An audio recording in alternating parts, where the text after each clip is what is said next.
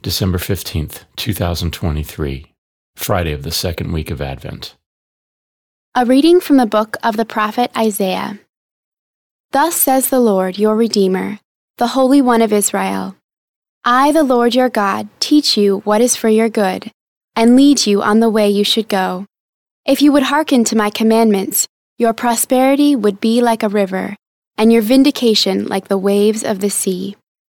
Your descendants would be like the sand, and those born of your stock like its grains, their name never cut off or blotted out from my presence. The word of the Lord. The responsorial psalm.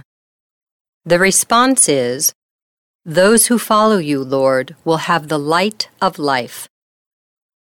Blessed the man who follows not the counsel of the wicked, nor walks in the way of sinners nor sits in the company of the insolent, but delights in the law of the Lord and meditates on his law day and night. Those who follow you, Lord, will have the light of life. He is like a tree planted near running water that yields its fruit in due season and whose leaves never fade. Whatever he does prospers.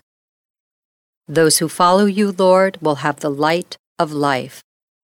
Not so the wicked, not so. They are like chaff which the wind drives away. For the Lord watches over the way of the just, but the way of the wicked vanishes. Those who follow you, Lord, will have the light of life.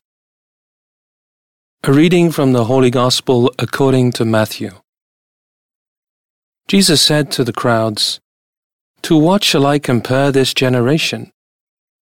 It is like children who sit in marketplaces and call to one another, We played the flute for you, but you did not dance. We sang a dirge, but you did not mourn.